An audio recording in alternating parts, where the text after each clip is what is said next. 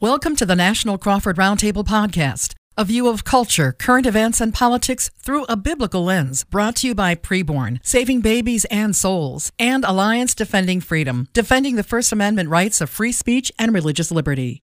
Visit CrawfordMediaGroup.net and click on their banners to donate.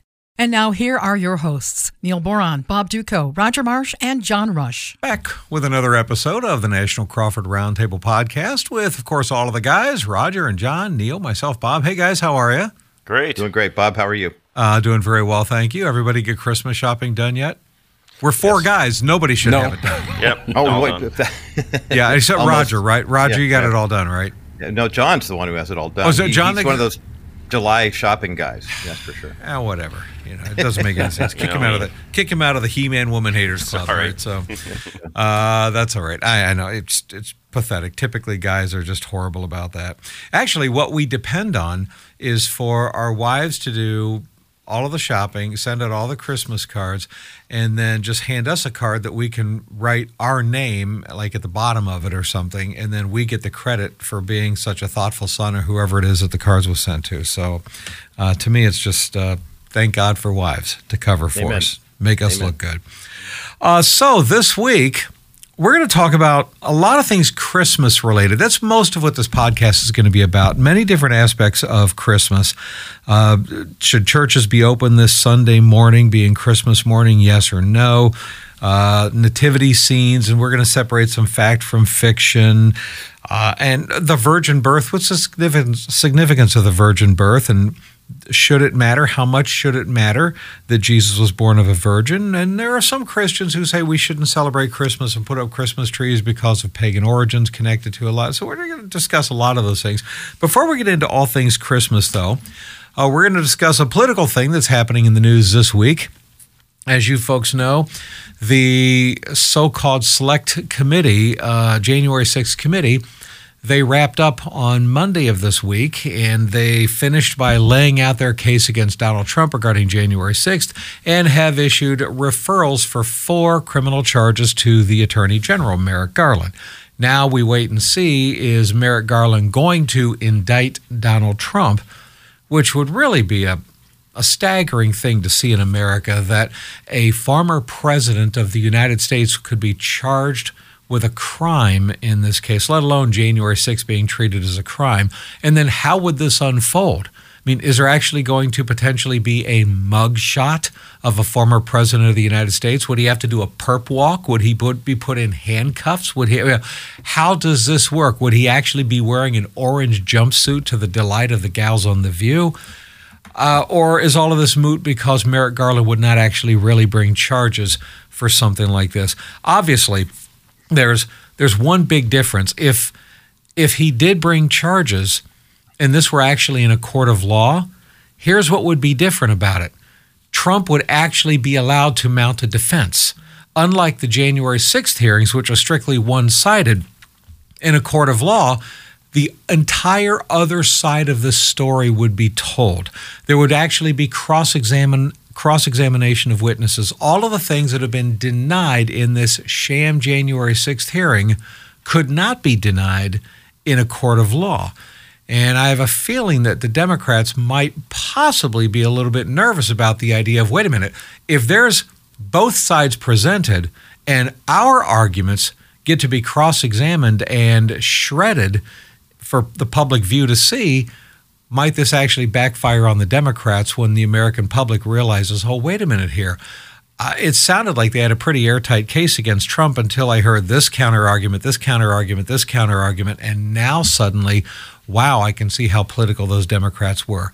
So it's possible it could play out that way. I don't even know if an indictment's going to be brought. We'll have to wait and see. Let's go around the table though and, and talk about this and get some some take and some analysis on this. Roger, maybe we can start with you. Roger Marsh, of course, the bottom line from the People's Republic of California.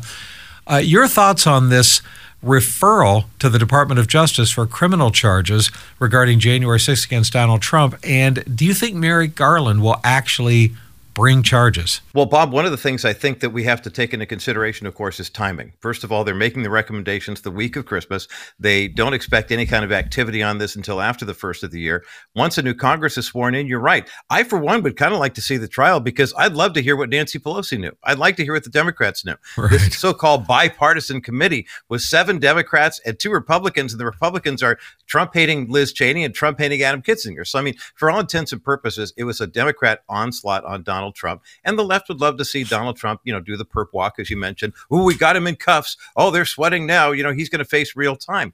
The, the reality is, I don't think they have a strong enough case. These are recommendations, air quotes. They're, that's not really, you know, the, the type of actual crime that you would see, you know, someone actually charged for. Merrick Garland hasn't done a very good job as Attorney General. Do they need a hit piece on him? Uh, maybe they do, maybe they don't. I'm not sure. As long as they can keep this in the headlines, though, I think this will be it'll have some kind of value to the Democrats and to the mainstream media. But uh, in terms of whether or not an actual crime was committed, well, let, us take into consideration the fact that if this does go to trial, and it does go like Center for Medical Progress did here in California, uh, David Daleiden, Center for Medical Progress, actually went to court on a number of bogus charges that were brought up in California courts. And the reality is, even though you've had Planned Parenthood now under oath admitting to everything that he accused them of doing, they still found him guilty of $3 million worth of fines. Right. You know, it's amazing to me how many times we see this happen and we think, well, this is Donald Trump. This is the Center for Medical Progress. It's not going to happen to me.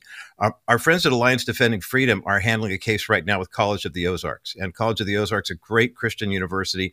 They, they have a five star hotel or two on campus, and and every student gets a chance to work there and learn that trade if they so choose, and basically graduate tuition free. They honor biblical principles, and the Eighth Circuit Court of Appeals recently ruled against them in the Biden, the Joe Biden Title IX gender equity deal, which would basically force them to allow men who identify as women to use women's showers and women's dorms. And it got me thinking. Okay, I'm a grandfather. My oldest granddaughter is 12. She's going to be heading off to college in a few years. What does this say for me that she might even choose to go to a Christian college or Christian university? And this kind of law would be there. And now all of a sudden, we're the ones fighting it. You know, Lisa and I are mounting a legal defense. I want Alliance Defending Freedom on my side. I mm. want them to, to take this case, you know, for, for me and for us. And I realize that we, each of us in this roundtable and each of us in our listening audience is maybe one click away from that type of thing happening. And that's why I urge our bottom line, our National Crawford Roundtable listeners to support Alliance Defending Freedom. We have a link for a banner up at crawfordmediagroup.net where you can make a donation. You can support them. A $100 gift right now goes a long way because all of the people that they represent, they don't have any sort of uh, legal uh, financial obligation to uh, Alliance Defending Freedom. They handle the cases pro bono. Our donations make that possible. So I, I urge our National Crawford Roundtable listeners to go to Alliance Defending Free to CrawfordMediaGroup.net, make a donation for Alliance Defending Freedom. CrawfordMediaGroup.net. We also have a toll free number you can call if it's easy to do it over the phone. It's 877 367 6461. Make a donation because this is the kind of thing. I mean, if we look at the Donald Trump situation with this kangaroo court, the January 6th uh, caucus here. Uh, you know, it, it's easy for us to say, boy, they're coming after Donald Trump hot and heavy. But the reality is, each of us could be potentially a step away from needing that kind of legal help as well. Mm, that's so true. Well, uh, talking about the January 6th, let's uh, continue our way around the table here. Neil Boron, Neil Boron Live out of Buffalo, New York. Just your thoughts on the, these charges being leveled basically against Trump. It's a referral for charges, of course, to the DOJ. By the way, we got conspiracy to defraud the United States, obstruction of an official proceeding, conspiracy to make a false statement, and inciting, assisting, and aiding and comforting an insurrection against the country. Those are the four charge referrals that have been given to the DOJ. What's your thought on this? And do you think Merrick Garland will actually do this? Uh, who knows? Bottom line is, this has been good political theater for the Democrats. And I don't think it's really mounted to much more than that, really. I mean, they have no teeth in these four recommendations. The Wall Street Journal, there was an opinion piece today, I think. I don't remember who wrote it, but you know, made the point that that these recommendations have all of the force of an inner office memo, basically. I mean, the Justice Department will do what the Justice Department feels they need to do if they feel that any of these charges or similar charges could actually stick. To be honest, I mean, this is me speaking now, this is my opinion piece if if he was going to be prosecuted on anything or people were going to go after him on anything, I, I think the only thing that really has any merit is the last 90 minutes of the whole event. Uh, you know, where was the president? Why didn't he act sooner? He knew what was going on. How come he didn't call in the National Guard? That, that kind of stuff. But even so, I don't think anything that happened that day in that sense was criminal. And I think it's a big charade designed to keep the American people focused on Orange Man bad, period. Yeah. Uh, John Rush, Rush Reason out of Denver, Colorado. Your analysis on this? Um, again, make sure that we're clear on this. No charges. This is a recommendation only. Right. The DOJ has to make the decision as to what they do moving forward. It's weak stuff at best, guys. I mean, aid and comfort to an insurrection, which, by the way, they've never proven, nor has there ever been a single arrest in that specific topical manner at all. There's been other arrests for other things, but nothing that they directly can attest to an insurrection. So if there's no insurrection, what did he aid and comfort? And furthermore, aid and comfort can mean so many different things. I mean, if this is the best they can do, they need to go back to the drawing board. Yeah, they can really I, do. Can I just Yeah. jump in real quick, John? You make a good point that uh, again we want we we want to reiterate no charges against the president. These aren't charges; these are recommendations. But what I wanted to say is I've probably watched half dozen you know mainstream media reports on this over the last couple of days, and they're careful to bury a disclaimer in the story. But if you're the average person listening casually, the mm. vast majority of American people think charges are being filed against the mm-hmm. president, and they're not. Right. But again, it's Right. just spin. It's political spin. Yeah, it's it's, it's a referral that's given because the Congress has no power to actually indict. All they can do is make a referral and say to the DOJ, "Hey, here's what you think. Here's what we think you ought to do." But uh, to me, uh, let's pretend Merrick Garland decided to do this. Let's pretend he, he, he actually does really bring charges.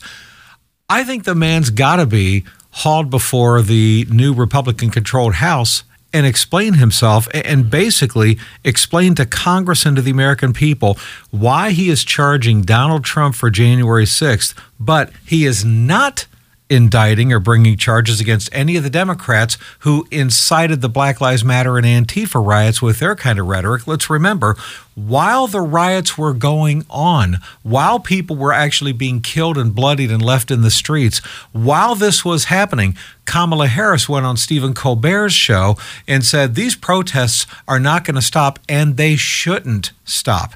Now, you can argue, well, yeah, but I don't think she was talking about the deadly rioting. I think she was talking about the peaceful Black Lives Matter protesters. Okay, well, hold on a minute. If that's the case, then why doesn't that same principle apply to Donald Trump? That Donald Trump wasn't encouraging the people that attacked the Capitol. He was talking to the other 99% of peaceful protesters who didn't do that. You can't have it both ways. So why isn't Merrick Garland bringing charges against any of these Democrats? And, and let's remember, if the argument here is that Donald Trump incited this attack on the Capitol because he was saying things that reinforced what they were angry about. In other words, they were angry because they feel the election was stolen. Donald Trump is publicly saying the election is stolen. Therefore, he's fueling what they're angry about, and that makes him complicit. If that's the argument, if that's the logic, why were the Black Lives Matter and Antifa rioters burning down cities? Because they were claiming and they believe that America is systemically racist and that law enforcement is systemically racist targeting black people. So, by this logic, Joe Biden, Kamala Harris, Nancy Pelosi, Chuck Schumer, all the rest of the Democrats, they openly and repeatedly declared that very thing. America's systemically racist. Law enforcement is targeting black people. They're systemically racist. So, by this very same logic, the Democrats and their rhetoric have to be complicit in the inciting of these riots that burned down cities that were way, way, way more violent than January 6th. I'd also like to see Merrick Garland have to explain in Congress why he has refused to bring any charges against the people that were protesting outside of Supreme Court justices' homes in violation of federal law. It is a crime to do that, punishable by up to a year in prison, not one charge brought against the hundreds of people out there doing that. He's going to have to explain why no charge has been brought against groups like Jane's Revenge, who have been firebombing churches and pro life centers across this country. Uh, why no charges against them? And of course, why no charges? against Hunter Biden. So he's going to have a lot of splaining to do if he actually tries to bring these trumped up charges, pun intended, against Donald Trump. So we'll see. And, by the way, can I just say to everybody listening right now, when I mentioned Jane's Revenge and the firebombing of pro life centers across this country, let me take a moment and remind everybody right now with everything going on politically and everything happening with Christmas, we're getting ready to talk to about uh, with you about in a little bit. It doesn't change the fact, folks, that we still have unborn babies that are being killed in their mother's womb all across this country. Just because Roe v. Wade is overturned, don't think that stops abortion. It doesn't. If anything else, it kicks the abortion industry into high gear. They're working harder than ever to try to push more abortions. That's why we, as believers in Christ, we, as pro lifers, we need to fight harder than ever to save these babies' lives. And that's why you hear us talking about preborn every day. Remember, preborn is a pro life ministry that partners with pro life pregnancy centers all across this country to show ultrasound images of babies to the moms. And when a mom sees an ultrasound image of her baby, it's the first time she's ever seen a picture of her baby. And that's why statistically, those moms choose life 83% of the time. 83%. So that's why it's so important for us to get ultrasound images in front of these moms' eyes. But it takes money to do that, everybody. So here's what we're looking at $28 is the average cost to stop one abortion, to save one baby's life. We're asking everybody listening to us right now to give $280 to stop 10 abortions. Would you prayerfully consider doing that right now? $280 to save 10 babies' lives. It's this simple. Go to crawfordmediagroup.net, crawfordmediagroup.net, click on the preborn tab, and you can give right there. And 100% of what you give goes to funding ultrasounds, not a dime for overhead. Now, we're coming up on the end of the year. And I know that there are some of you in the audience that have been blessed financially by God. There's some of you maybe that own a business. Maybe you could use a nice tax write off this year. Ultrasound machines themselves cost $15,000. We need some of you listening right now that would be willing to give $15,000. Again, every dime of that goes to buy the ultrasound machine, not a dime of it goes for overhead. This will be a tax write off for you, and your legacy will be that you're responsible for stopping thousands and thousands of abortions over the years. So, can you do that right now? Once again, CrawfordMediaGroup.net. Click on the preborn tab. And then for everybody else, we need 280 from you. All right. So do that. And if you want to do it over the phone, you can call right now as well 833 850 baby. They answer the phones 24 hours a day. Okay, so 833-850 baby. We appreciate you folks doing that as we continue the National Crawford Roundtable podcast, talking about right now the January 6th sham hearings and the referrals of criminal charges to the Department of Justice and what's going to happen with that. You know, uh, John, one final thing I wanted to ask you about this. It does seem that we need to uh, we need to do a little bit of fact checking on January 6th. None of us are defending the original couple of hundred people that stormed their way Correct. past police into that. None of us have defended that at all. Uh, and we got to remember, it was only a couple of hundred people that actually did that originally. That's when the police opened up opened the doors and moved the barricades and stood back and allowed people to walk in. And then an additional 600 or so people walked into the capitol. That's where we hear the numbers of 800 or so. But actually fighting the police was a couple of hundred people. They were dead wrong for doing it. But my goodness if if we're going to say that this is now criminal activity that Donald Trump is not even allowed, no matter what you think of him personally, if he's not even allowed to speak at a rally and, give his grievances about what he thinks uh, happened here. He wasn't trying to overthrow the government. He wasn't trying to force Mike Pence to violate the Constitution. Trump has his lawyers that say the vice president did have the authority to put a temporary hold on certifying those swing states and send it back to the individual secretaries of state of their own states for further review. Mike Pence's lawyer said, no, we don't think you have the authority. So it's lawyer versus lawyer. Okay, fine. But to somehow spin this, John, into he was trying to uh, push an insurrection. He was trying to get the vice president of the United States to violate the Constitution and overthrow democracy in the United States this is just ridiculous language, let alone It is. criminal charge referrals. It is, and to your point, it, this is a. I'm, I've, we've said it on here many, many times. We're not condoning. In fact, have condemned those those early people that did the things. did. Absolutely. We have said personally, you know, if we had been there, we would not have done that. I personally would not have done that. I think there's better ways to handle things, Right. and so on. But at the end of the day, there was no insurrection. Nothing happened out of this. It was a lot to do about nothing. No one's even been charged, as I said earlier, as an insurrectionist. There's been other charges brought for other things, you know, you know, destroying property, things along those lines. But there's been no charges at all as far as an insurrection goes. Yet the other side continues to use that word because, to Neil's point earlier, that's what the spin is. That's what it's all about. The fact that they're even claiming now that these are quote unquote charges against President Donald Trump. They're not. These are simply, as you said, Bob, recommendations that the DOJ can determine what they want to do or not do. And frankly, uh, I I would be surprised, although it, it is. It is the Democrat, it is the left, but I will be surprised if this goes any further than what it is right now. Yeah. Uh, it seems to me, Roger, that this is nothing more than revenge on the part of the Democrats. They want revenge against Trump for 2016. They want revenge for his four years of pro life, pro Christian conservative policies. They want revenge for his uh, 200 plus conservative, pro life, and Christian judges on benches across this country. They want revenge for moving the chess pieces so Roe v. Wade gets overturned. They're just so furious and angry that they want to get whatever revenge they can on him, on anybody connected to him, and at the same time try to ensure that there's no chance of him being able to be president again in 2024. But I see a lot of just revenge from the Democrats in, in this particular case. And you do wonder politically, when is the blowback going to happen? You know, Roger, it's like, what does it take for liberal Democrat, Democrat voters to get turned off by what their own party's been doing?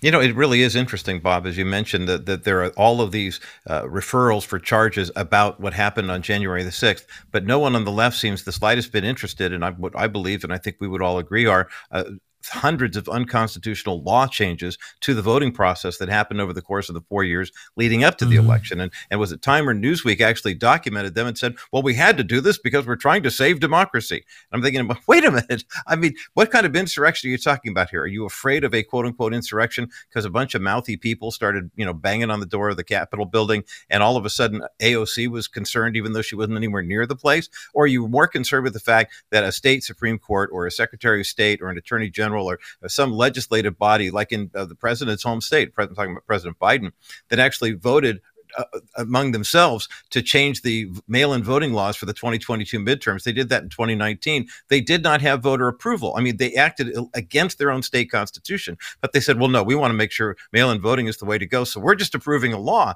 I mean, you can't go forward like that and and look at this thing with a straight face and say, "Well, what are we going to?" I mean, Donald Trump is the problem. A couple hundred Oath Keeper guys are the problem, really. When you think of the thousands of BLM folks who were out during the 2020, and by the way, has anyone seen BLM recently? Have, you heard Yeah. that name? No. I mean, seriously, what happened to all the changes they were pushing for and everything? The ninety million dollars that got misappropriated, ten million here and eight hundred forty thousand dollars there. The the media has a very seemingly short memory when it comes to that type of stuff. Everybody gets all their emotions out, and then, whew, okay, they'll calm back down, and we'll get them riled up again in twenty twenty four when we need that uh, that voting block. It, it's, No, it's I really know. just belie- unbelievable what they're doing here. It is. Can I just throw in, Yeah, Neil. you know, uh, well said, Roger. Um, who's to say that Democratic strategists don't look at something like this? And, uh, you know, you, you just raised the rhetorical question is Trump the problem? Is Trump always the problem? Well, maybe actually, in their minds, Trump is the solution. Because if they can keep him and the, you know, the vitriol that many Americans feel towards him on the front burner, that aids the Democrats long term. Let's just keep Donald Trump in the news as long as we possibly can, because if we can convince the American public that you know plotting insurrections against the government, and by the way, who would have been on his side anyway? He didn't have the military standing with him. He didn't have the Democrats. He didn't have law enforcement. He didn't even have half of his own party. How do you how do you handle a military coup with something like that? But the reality is, if you can keep Donald Trump, Orange Man bad, out in front of everybody and make make everyone believe that the world is going to hell in a handbasket if Donald Trump has anything to do about it. That aids them in the long run for future elections, and I think that they love mm-hmm. this kind of political theater for that reason. Right, they do. And by the way, let me just say, if some people listening right now are like, oh, how come you guys keep bringing up Black Lives Matter and Antifa riots? Okay, the, doing the whataboutism card. Uh, folks, you got to remember something. Whataboutism is when you're trying to justify bad behavior. We're not trying to justify the bad behavior of the people that stormed into the Capitol, but what we are saying is we want equal justice under the law. And if cops are Uh, if there's a speed trap and the speed limit's 70 and you have Democrat cars with Democrat bumper stickers that go 100 miles an hour through there and they don't get pulled over, and you go 75 and you not only get pulled over, you get taken to the ground, handcuffed, and then sentenced to five years in prison. It is not whataboutism to go, wait a minute here, how come Democrats are allowed to go 30 over and I can't go five over or I get punished disproportionately in this way? This is exposing the double standard at play. It's not a quote unquote whataboutism. Now, in the second half of this National Crawford Roundtable podcast, we're going to talk all things Christmas. A lot of Christmas things to discuss. Before we do, though, I want to remind everybody if you didn't give to preborn earlier, please do that now. All right, it's $280. Remember to save 10 babies' lives, to stop 10 abortions by showing those ultrasound images of unborn babies to the expectant moms. This is how preborn does this with pro life centers all across the country. But it takes money to do this, folks. So, would you right now make a decision to give $280 and you can know, you can go to bed at night, you can go into Christmas knowing, hey, our family has saved 10 babies' lives. We stopped 10 abortions. What a great legacy. And yes, if you're a business owner and you need a tax write off and you can buy an ultrasound machine, that's $15,000 for an ultrasound machine. We need you to do that too.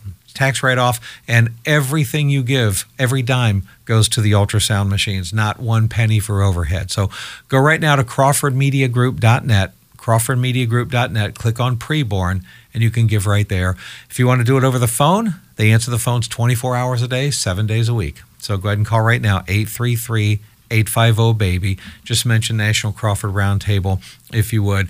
And can I also say, preborn, just to give you an idea, so far in 2022, they're on pace to stop about 50,000 abortions. And they're also on pace for somewhere around 10,000 decisions for Jesus Christ with these moms along the way. So I think it's a really good use of your money.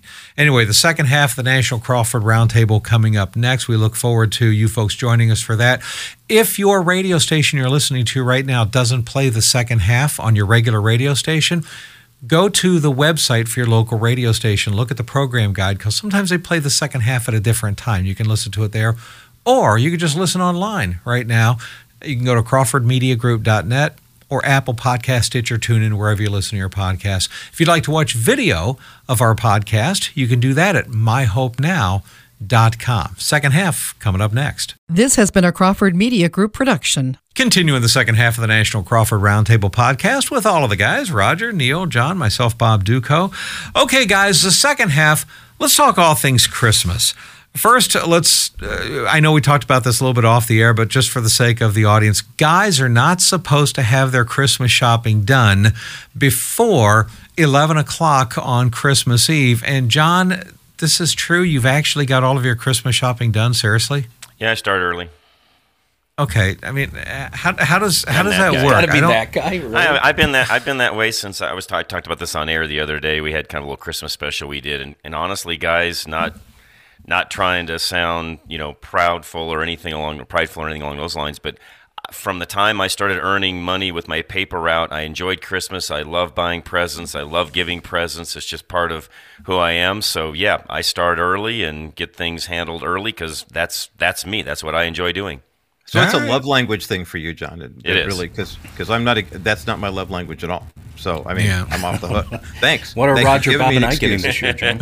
I know. Well, that means, John, we should have received Christmas You gifts should from you by yes. now. You should have Any yes. day. I'm You just saying we have not. We have not. so, Waiting. Uh, mm-hmm. oh, that Your figures. That gift figures. is me each week. oh, well. In that case, oh, there's so many places to go. Okay. so uh, let's, uh, first of all, this year, December 25th happens to be on a Sunday. What do churches do? Now, my church is going to be open on Sunday morning, although they're doing a consolidated service instead of the two Sunday morning services, they're just doing one combined. And I was talking with my pastor just the other day about this, and I was like, you know, we have no way to predict what's going to happen. This could go one extreme or the other. It could be everybody floods in there and it's like, wow, really? There's no room for everybody. You can't get both services into one. So, but this could go the other way. Both services combined, it could be like, really? We got 75% attendance with both services combined. So who really knows? But uh, uh, let's kind of go around the table. First of all, before we get to the pastors, John, let me ask you should churches be open on Christmas morning or not? There are some Christians out there that say, hey, look, this is Sunday morning. We want to encourage time with our family. It's not that we're dissing Jesus. We're saying, come on, let's have Christmas morning with the kids. Don't put the pressure on us for getting up and going to church on Sunday morning. The counter argument, of course, is it's church and we're celebrating the birth of Jesus Christ. Come on, how would you not be in church? I don't know what's your take. Well, you know, those people have to also remember that that staff that is you know, handling things for church. And I get it; it's their job, it's what they're paid to do, and so on. But they have families as well, and in a lot of cases, you know, a lot of ministry, you know, individuals, you know, pastors and, and ministry workers and so on. They've got young kids as well, and so on. And so you're you're affecting their families as well. And are you affecting their families in a positive way, a negative way? Keep in mind, the majority of churches, at least in our area, do Christmas Eve service. In some cases, they'll do two or three services on Christmas Eve. And if you're that church doing Christmas Eve services that way, and you want to skip Sunday morning, in my opinion, go for it. Yeah, uh, I got to say, you bring up a very good point, though. One of my sons is like, well, I, I can't be there Christmas morning because uh, we're having this other family event, so we're not able to go. So we're going to go to this family event. He says, I can't be there because I'm on the schedule to have to work at the church on Sunday morning. You know, he volunteers. And so it's like, well, okay, you're right. There's a lot of other people at church that are affected by this as well. Right. So hence the debate, I suppose. So let's well, see and, what the. And really quick, yeah. guys, this is one of those things that I think sometimes even we as Christians forget about long term and it's what effect are we having on the families of that particular individual? Or and um, by the way it's not just immediate family it's extended family as well. Is it having a positive effect or a negative effect? And i know some people come back and say well you know it's a witness thing and i want to make sure that they know that i'm going to be there and blah blah blah blah blah. You know on the same token you know, guys, no offense. I don't think the Lord Himself cares either way. This comes down to you, what you want to do as a church. But I, I would not give in to quote unquote peer pressure from especially an older crowd that wants that to happen. I would do whatever is best for my staff, is what I would do if I was a head pastor. All right. So let's see what the pastors say on this. Neil Boron, Neil Boron Live. And I'm Buffalo, not, as you guys all know. right. Uh, me, right. That's right. Uh, me and John, we are the we are the lay guys here. That's right. Uh, but let's get to the pastors. All right, Pastor Neil, what are you going to do at your church? Uh, that's a good question because we're kind of between churches right now. So it depends which one we were going to. And actually, there's a variety of different options that we have for Sunday morning. However, let's just say that I was going to a church uh, that decided not to have it. I'd be in favor of that. If they decided to go ahead with it, I'd be in favor of it. I honestly think this is one of those things where people need to get before the Holy Spirit and find out what the Holy Spirit has to say and then do that. Like, let's just, uh, hypothetical for a second. Let's say you get in the car, you're headed to church on Christmas Sunday morning, and the Lord impresses you to turn and go in a different direction, go and visit your aging grandfather or father or mother in a nursing home and share Christ with them one last time because all of their life they've rejected the gospel, then I say go do that. Like I think right. the I think part of what bothers me about it is if people think, well, we're going to cancel church on Sunday, that means that we really care more about just opening gifts and Santa Claus and stuff. You can't you can't make that leap. That's just legalism embodied. Right. Like I, I, and and there's I did actually have this conversation on the air. It was kept pretty civil, you know, and pretty reasonable. People had good things to say, but we also put it on our Facebook page at WDCX Radio on Facebook, and man, people started blowing each other up. It was it turned into an all-out war with people saying stuff like, "Well, wait a second here." You'll get in the car and you'll go all the way across town for your uncle's birthday, for your cousin's birthday. You'll bring presents to s- celebrate their birthday on September 4th or November 8th or whatever. But on December 25th, which by the way is probably not the real birthday of Jesus, I think we're going to talk about that. Right. You know, you can't you can't spend one hour in, in church worshiping the King of Kings. Well, uh, for the I don't think honestly that Jesus cares exactly how or where we worship, just that we worship Him in spirit and in truth. Because honestly, some people could show up to be seen by their neighbors and friends and the people that sit in the pew next to them, like, hey, look at me. I'm in church here on a Sunday morning, and I really wish I could be at home right now getting ready to watch football games and open presents, but I'll endure the service. I mean, the Lord's looking at your heart anyway. So right. uh, let's do what He shows us to do, and I'm 100% comfortable with that reality. Yeah. Uh, Roger Marsh, of course, you are also a pastor. What's your take on Sunday morning? What should pastors do this Sunday? Well, you know, what should they do? What should they not do? Everybody's looking for the, the answer to that question. You know, there are so many compelling reasons for worshiping on Sunday morning and saying that Sunday, so it's Christmas Day or whatever day it is, that that's the day we should worship as a congregation. There's also that uh, that uh, dialogue about, you know, what about Christmas Eve? I mean, if you want to get all Jewish on it, the, the, the day of Christmas begins at the actual moment when the sun goes down on Christmas Eve. Right. So, I mean, technically, mm-hmm. you've got you've got that kind of checking off the box.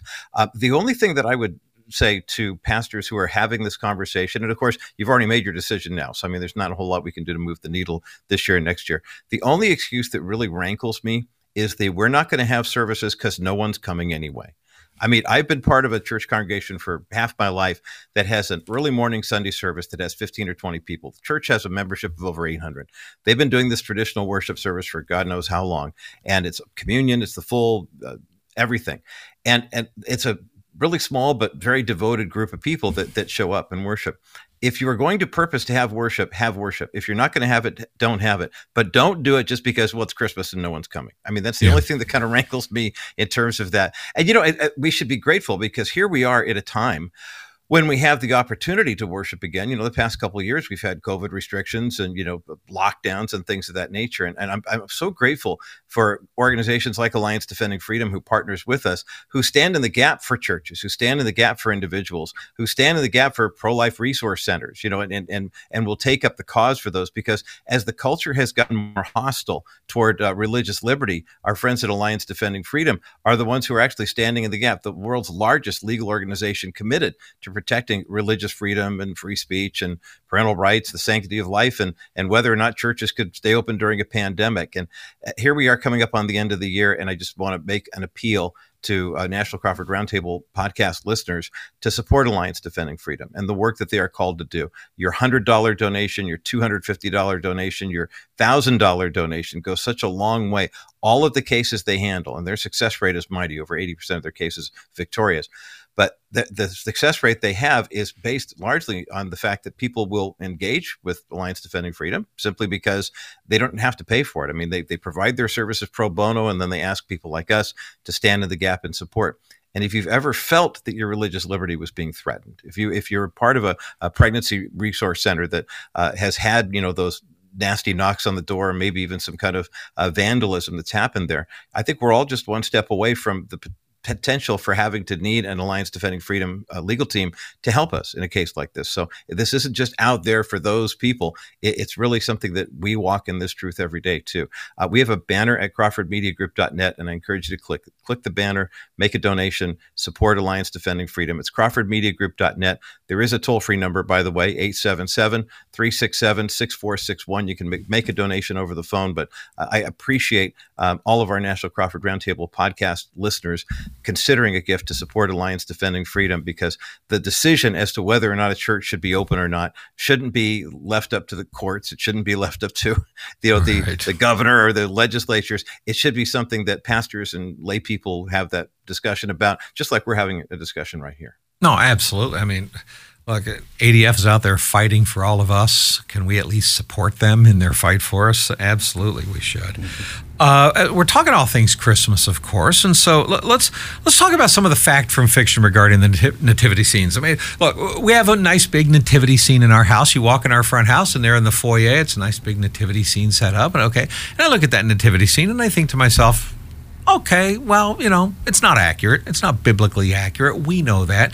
Your average nativity scene is not actually really what it looked like when Jesus was born. First of all, we know he wasn't born on December 25th. The shepherds were out working in the field. It was uh, either the spring or the fall, most likely, that Jesus was born. Uh, but, you know, so what? We do December 25th. We pretty much stole it from the winter solstice Saturnalia people. Okay, fine. Uh, but then there's there's other things. Three wise men. Well, wasn't three wise men. There were three gifts: gold, frankincense, and myrrh. But we have no idea how many magi there actually were. And then for that matter, we know that it wasn't really a stable. It wasn't like a wooden stable with uh, Jesus kind of in a trough. It most likely would have even been a cave, but not a wooden stable with cows in the background or whatever. But uh, this is what's turned into kind of the traditional nativity scene. Not to mention the fact that we see the Magi showing up when Jesus is a newborn baby, when actually, if you look in scripture, it's a house that they went to and he was probably a toddler. So, uh, I'm just kind of curious. Does that really matter?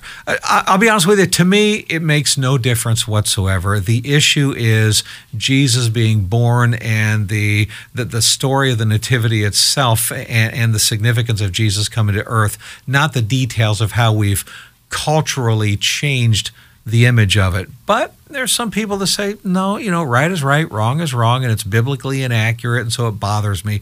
Doesn't bother me, but I'm just kind of curious what's what everybody thinks about that. John, what's your take on that? Just put the wise men off to the side, and I'm good. okay. and that, ladies and gentlemen, so, so, is why John Rush finishes his Christmas shopping in July. That is, that is exactly why. All right, so just separate them a little bit so That's it doesn't it. look like make them a couple of years away from getting That's there. That's right. They're on their way. And and by the way, you can you can buy different doesn't you could buy a whole bunch of different magi men. You could buy a bunch of statues of men, and you can sure have you any could. number of them that you want. Right? You're right. Doesn't have to be okay. Be so all right, so put seven of them and space them a little bit so yeah. that uh, they're not getting there. You know, but to your point, Bob, at the end of the day, you know, am I going to make a big deal out of it or break fellowship with someone over the fact that you know they've got wise men in their in their scene or that they don't even have the manger set up correctly? To your point, it most likely was not a wooden little uh, you know uh, feeding trough. It was probably a large rock in a cave. I mean, anyways, doesn't matter. At the end of the right. day, who okay. cares? That's know, good. All right, so Roger, you're a pastor. So if, if you came to my house and walked in the foyer, it wouldn't bother you that I do have three wise men there, and they're each carrying one of the three gifts. And I do have Jesus as a baby, and they're joining him as a baby. And of course, he's in a wooden feeding trough on a bunch of hay. Uh, and so you wouldn't be you wouldn't raise an eyebrow if you walked in and saw me having that on display then any more than you would be upset if you went to a Christmas pageant at your church and found a bunch of three-year-old girls dressed as angels, you know, and we, we you know, for true. looking like precious Very moments true. figurines when we know that that's not in fact the case. I, I think it's important for us uh, to major in the majors. We, we know that Gabriel spoke to Mary, Gabriel spoke to Joseph, the angels, you know, the multitude of the heavenly host for the the shepherds. Christ was born. John leapt for joy, and the Elizabeth's womb. I mean, those are the majors. And yes, there were magi who did come visit, Simeon, Anna, all those things are, are pretty much non negotiables and we get them. I'll be honest with you. Uh, Raymond Arroyo, Fox News contributor, wrote a book mm-hmm. this year called The Wise Men Who Found Christmas. Right. And it's about new research he did on the whole magi thing. And I think it's fascinating. So I, I think it, it is possible to have one foot firmly planted on the this is what we know and we know this is true. And the other part saying well as far as the cultural leg- legend and legacy type of stuff let's learn what really happened. Because it's not like we learned this when we were five and six years of age and we just stay in that in that space as we grow and we grow closer in, in our relationship with God and deeper in our knowledge of Him and everything that He has in store for us. I believe that that's part of the discovery. So I don't think it's certainly worth breaking fellowship over. I will point out, though, something that has been kind of a pet peeve of mine this year, as Lisa and I are also uh, in the, the Boron family camp in terms of in between churches.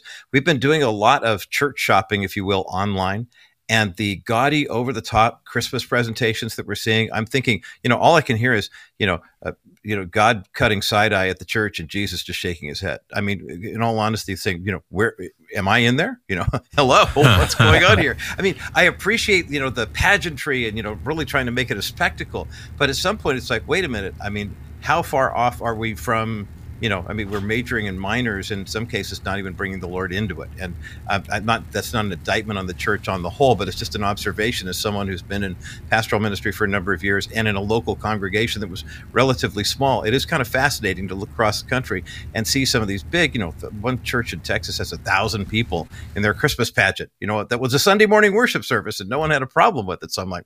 Okay, well, that's kind of a different take. That's just my two cents. I felt like sharing. All right. Neil, what's your take on all this? I read an article recently about a church that had Santa Claus zip lining in from the balcony. I missed that one. Where was it? Oh, Send me the link. Oh, praise the Lord. you know, and since, since you brought it up, I am going to go there for one second and go back to our previous part of our conversation, and I'm going to bet you hundred dollars of John Rush's money that some of the churches on on Christmas that don't meet in person but do meet online are actually pre-recorded so that the families Hmm. and the pastor can be with their, their congregation or with their families, you know, instead of uh, having Yeah. to be with the congregation. But anyway, um, the Magi, uh, it doesn't matter to me. I, I think what's most important to me, anyway, uh, is that we remember that, that God came in the flesh. And so the idea of the Magi being there when he was a baby reminds us that he came as a baby, you know, that he came to earth, that he that all of this miracle happened. I know we're going to talk about the virgin birth here in just a minute. But, you know, it kind of puts him in the moment at that point. I've I've read articles over the years, I'm pretty sure that that indicated that they may have arrived as early as 10 days after the birth or as late as a couple years. And everything in between. Most of them being like in the 40 day to a couple of months uh, range but there's a lot of widespread disagreement about it. How much does it matter? I think it matters that they came. The bible says that they came and um, and that they saw the christ child whether he was one day old or six months old or something in between or whatever how, how, how does that really matter doesn't matter to me at all Yeah, it's kind of how I look at it too. And and by the way, I do want to remind everybody as well that when you hear us talking about saving babies' lives, uh, stopping abortions, giving to preborn, for those of you that have given already, we very much appreciate that. We do, and you know what your money is doing. It's saving babies' lives through preborn. To the rest of you listening, if you haven't given yet, please do it now. Coming up on the end of the year, it's a nice tax write off for you, too. Remember, preborn partners with pro life pregnancy centers across the country by showing ultrasound images of those unborn babies to the expectant moms. And those moms choose life 83% of the time when they see an ultrasound image of their baby. So we got to show these images, but it does take money. So $28 stops one abortion. That's the average cost. That's why we ask everybody to give $280 to save 10 babies' lives. Would you do that today? Now, hey, if you can do $1,000 and save 100 babies' lives, that would be great. But for most people, we're asking for 280 100 bab- uh, 10 babies' lives. This is your legacy, and here's how easy it is. Go to crawfordmediagroup.net and click on the preborn tab, and you can give right there. crawfordmediagroup.net, click on preborn. Go ahead and donate right there, and you you can know also 100% of everything you give, every dime, goes to fund ultrasounds. There's nothing for overhead. So would you prayerfully consider doing that now? CrawfordMediaGroup.net. Click on preborn. If you want to give over the phone, just call right now 833-850-BABY because they answer the phones 24 hours a day, seven days a week, and they're ready for your call right now. So 833-850-BABY. Let's let's stop these abortions. Let's save some babies' lives. As we talk uh, all things Christmas now here on the National Crawford Roundtable podcast. Uh, what about the virgin birth? Okay, uh, Neil, you're a pastor. Uh, Look, Jesus was born of a virgin. We know this, but there are some people who say, "Well, it doesn't really matter," and can we really prove this? And so, what if, if you don't believe that he was born of a virgin? It seems to me this is a critical tenet of faith because the Messiah was prophesied about that he would be born of a virgin. We see this in Isaiah. So, prophecy about the Messiah is wrong if he's not born of a virgin. But then also, if he's not, that means it wasn't the Holy Spirit impregnating Mary. It was Joseph. And if it was Joseph, now we have Adam's bloodline that's connected to Jesus. It makes it harder to make a case that he is sinless. Uh, it could theoretically affect the deity. Now you're taking a full human being and converting him to deity status instead of him automatically being God by being implanted by the Holy Holy Spirit. So to me, it seems that this is an important tenet of faith, and we can't just dismiss the need for virgin birth here. And I would argue we can believe logically it happened, especially when you look at Luke's account.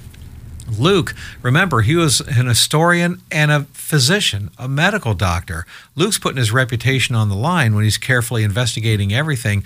Luke, this physician, was convinced medically that this was a virgin birth. And so I'm saying this did actually happen in history, and biblically and theologically and doctrinally, it is crucial, I would argue. But I'd like your take as a pastor. It's absolutely crucial because Jesus wasn't born as a sinless individual if he was born of man. Exactly. Uh, yeah, sin comes through the man. So, so at that point, the entire tenets of Christianity begin to break down. And you might say, well, how do you prove this? Well, um, in one sense, obviously, we can only come to Christ by faith. And Bob, you're an apologist. You can do a much better job than I about you know explaining this. But the reality is, you know, Joseph thought thought and sought to put away Mary. Like, well, how am I going to explain this one? Um, and but then later came to his senses and decided to go through with it. Why? Because he heard from an angel that this was true, that Mary was telling the truth, that she hadn't been with anybody else, that that this thing that was happening was of God. So we see her reaction uh, of course, like how could this be? I'm I'm just a young woman. I'm a virgin. I'm not married. And uh, God convinces her that this is of Him. Uh, later, Joseph comes alongside and you know cooperates and fully stands by her during the entire process. And then Jesus Himself faced faced ridicule at times uh, in His own ministry. Like, hey, at least you know we weren't uh, born out of wedlock. Uh, so the reality is there was opposition to this whole idea, but that's exactly what we get with the gospel anyway. The idea that some people just don't want to believe that God would actually do this for us. But it was part of God's salvation plan that He would enter the human race, uh, do for us what we couldn't do for ourselves, abide by the law, uh, God's law perfectly, live sinlessly, satisfy the wrath of God, and die in our place to forgive us and deliver us from our sin. Um, it's an incredible story that has to be received by faith, even though there is plenty of evidence to point to the fact that something pretty unusual was going on. Right. Well, and you know, Roger people will say sometimes, yeah, but virgin births, they just don't happen. And I'm like, yeah, and universes don't come into existence from nothing either. Uh, but here we are. So there's either a God or there's not a God. If if you if you want to be a hardcore atheist, then you have to explain to me how a universe came into existence from nothing. But if you accept that there's a God who created the universe, it seems to me that it's not that tough of a miracle for that God to impregnate a woman uh, as he did and to take on human flesh. But it does seem the virgin birth is uh, a very crucial tenet of faith. It's not something that we can treat as a tangential belief. Uh, Jesus is either either sinless or is not. He either carries the sin, sinful bloodline of Adam or he does not. He's either God incarnate on earth, God brought to earth, taken on human form, or he's not. He's just a created being who was turned into God somehow. So it seems that this really is a core tenet that we got to get right. Absolutely, and you connect Genesis one to Luke one, and you can see that connection right there. Because right. how is this possible? You know, you take a look at the same God who's saying, "Okay, the Holy Spirit is overshadowing Mary, so therefore, you know that that process is going to be that's where God's part comes in." That's the same word uh, in the Luke chapter that you see in Genesis, in Genesis 1 2, where, you know, the earth is formless and void and God's hovering over this. I mean, he's, he's getting ready to do this great creation. God created, can cre- create something out of nothing. I mean, quite frankly, he's God. So, of course, God can create the perfect Son of God, you know, have that recreation happen in Mary's womb.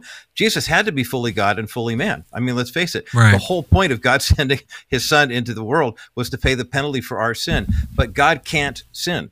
So therefore, you have to have the man component in there that's capable of, you know, bearing the sin, but then the God component that is the perfect sacrifice. So I mean, there, there's really, I mean, you think about this, if you want to try to gloss over the virgin birth, then basically you are basically throwing your Christianity out the, the window. I mean, the salvation plan doesn't work. Yeah. There's no possible way for it to work without the virgin birth. No, so true. Can, can I just add real quick? Yeah, um, and real quick, we got about 30 seconds actually.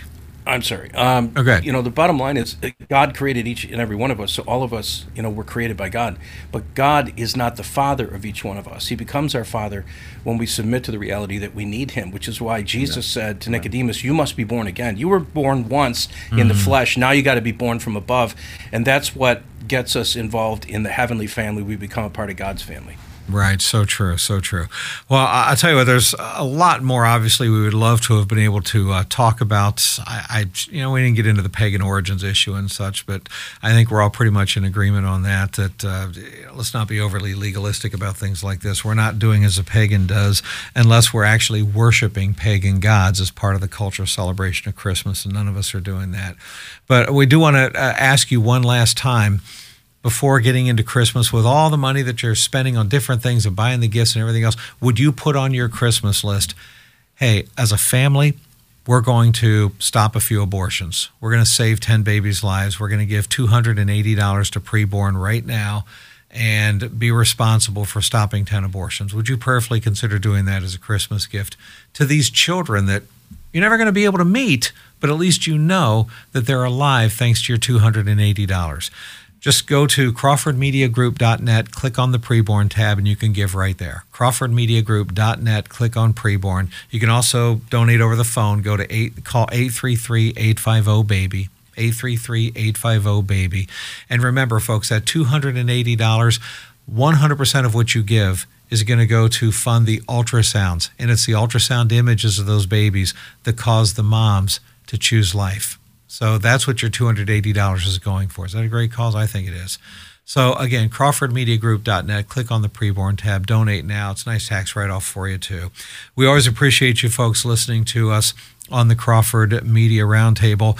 You know, you can listen to previous episodes by going to crawfordmediagroup.net or Apple Podcast, Stitcher, TuneIn, wherever you listen to your podcasts. We certainly love, appreciate, and welcome your five star reviews. Thank you for those. If you want to watch video of our podcast, you can do that at myhopenow.com. And Neil Boron, Neil Boron Live out of Buffalo, New York. Roger Marsh of The Bottom Line from the People's Republic of California. I think they still celebrate Christmas out there. John This Rush, Rush sure. to Reason, yeah, Rush to Reason, Denver, Colorado. Myself, Bob Dutko, Bob Dutko Show out of Detroit. Guys, great catching up with you. Have a great and Merry Christmas and look forward to our New Year's episode and uh, annual 2022 recap next week. Have a great Christmas, guys. Merry guys. Christmas. Thanks, You guys. too. Merry, Merry Christmas. You bet. Thanks for listening, everybody. Merry Christmas to you. You've been listening to the National Crawford Roundtable Podcast, a view of today's culture through a biblical lens brought to you by Preborn, saving babies and souls. Join us in the fight to save babies from abortion. Your gift provides a free ultrasound for a mother in need. 80% of the time, she will choose life. Visit CrawfordMediaGroup.net and click on the Preborn logo to donate to Save Babies Now. And by Alliance Defending Freedom, defending the First Amendment rights of free speech and religious liberty. Your generous financial support makes it possible for Alliance Defending Freedom to defend religious liberty, the sanctity of human life, freedom of speech, and marriage and family in America and around the world. Visit CrawfordMediaGroup.net and click on the ADF logo to give your financial support. You can download this podcast from Apple Podcasts, Stitcher, and more from your local Crawford Media Group station or at CrawfordMediaGroup.net. And you can watch video of the podcast at MyHopeNow.com. Please give this podcast a five star rating on your Apple app and look for the notification on your app for when the next weekly edition of the National Crawford Roundtable podcast is ready for you to download. This has been a Crawford Media Group production.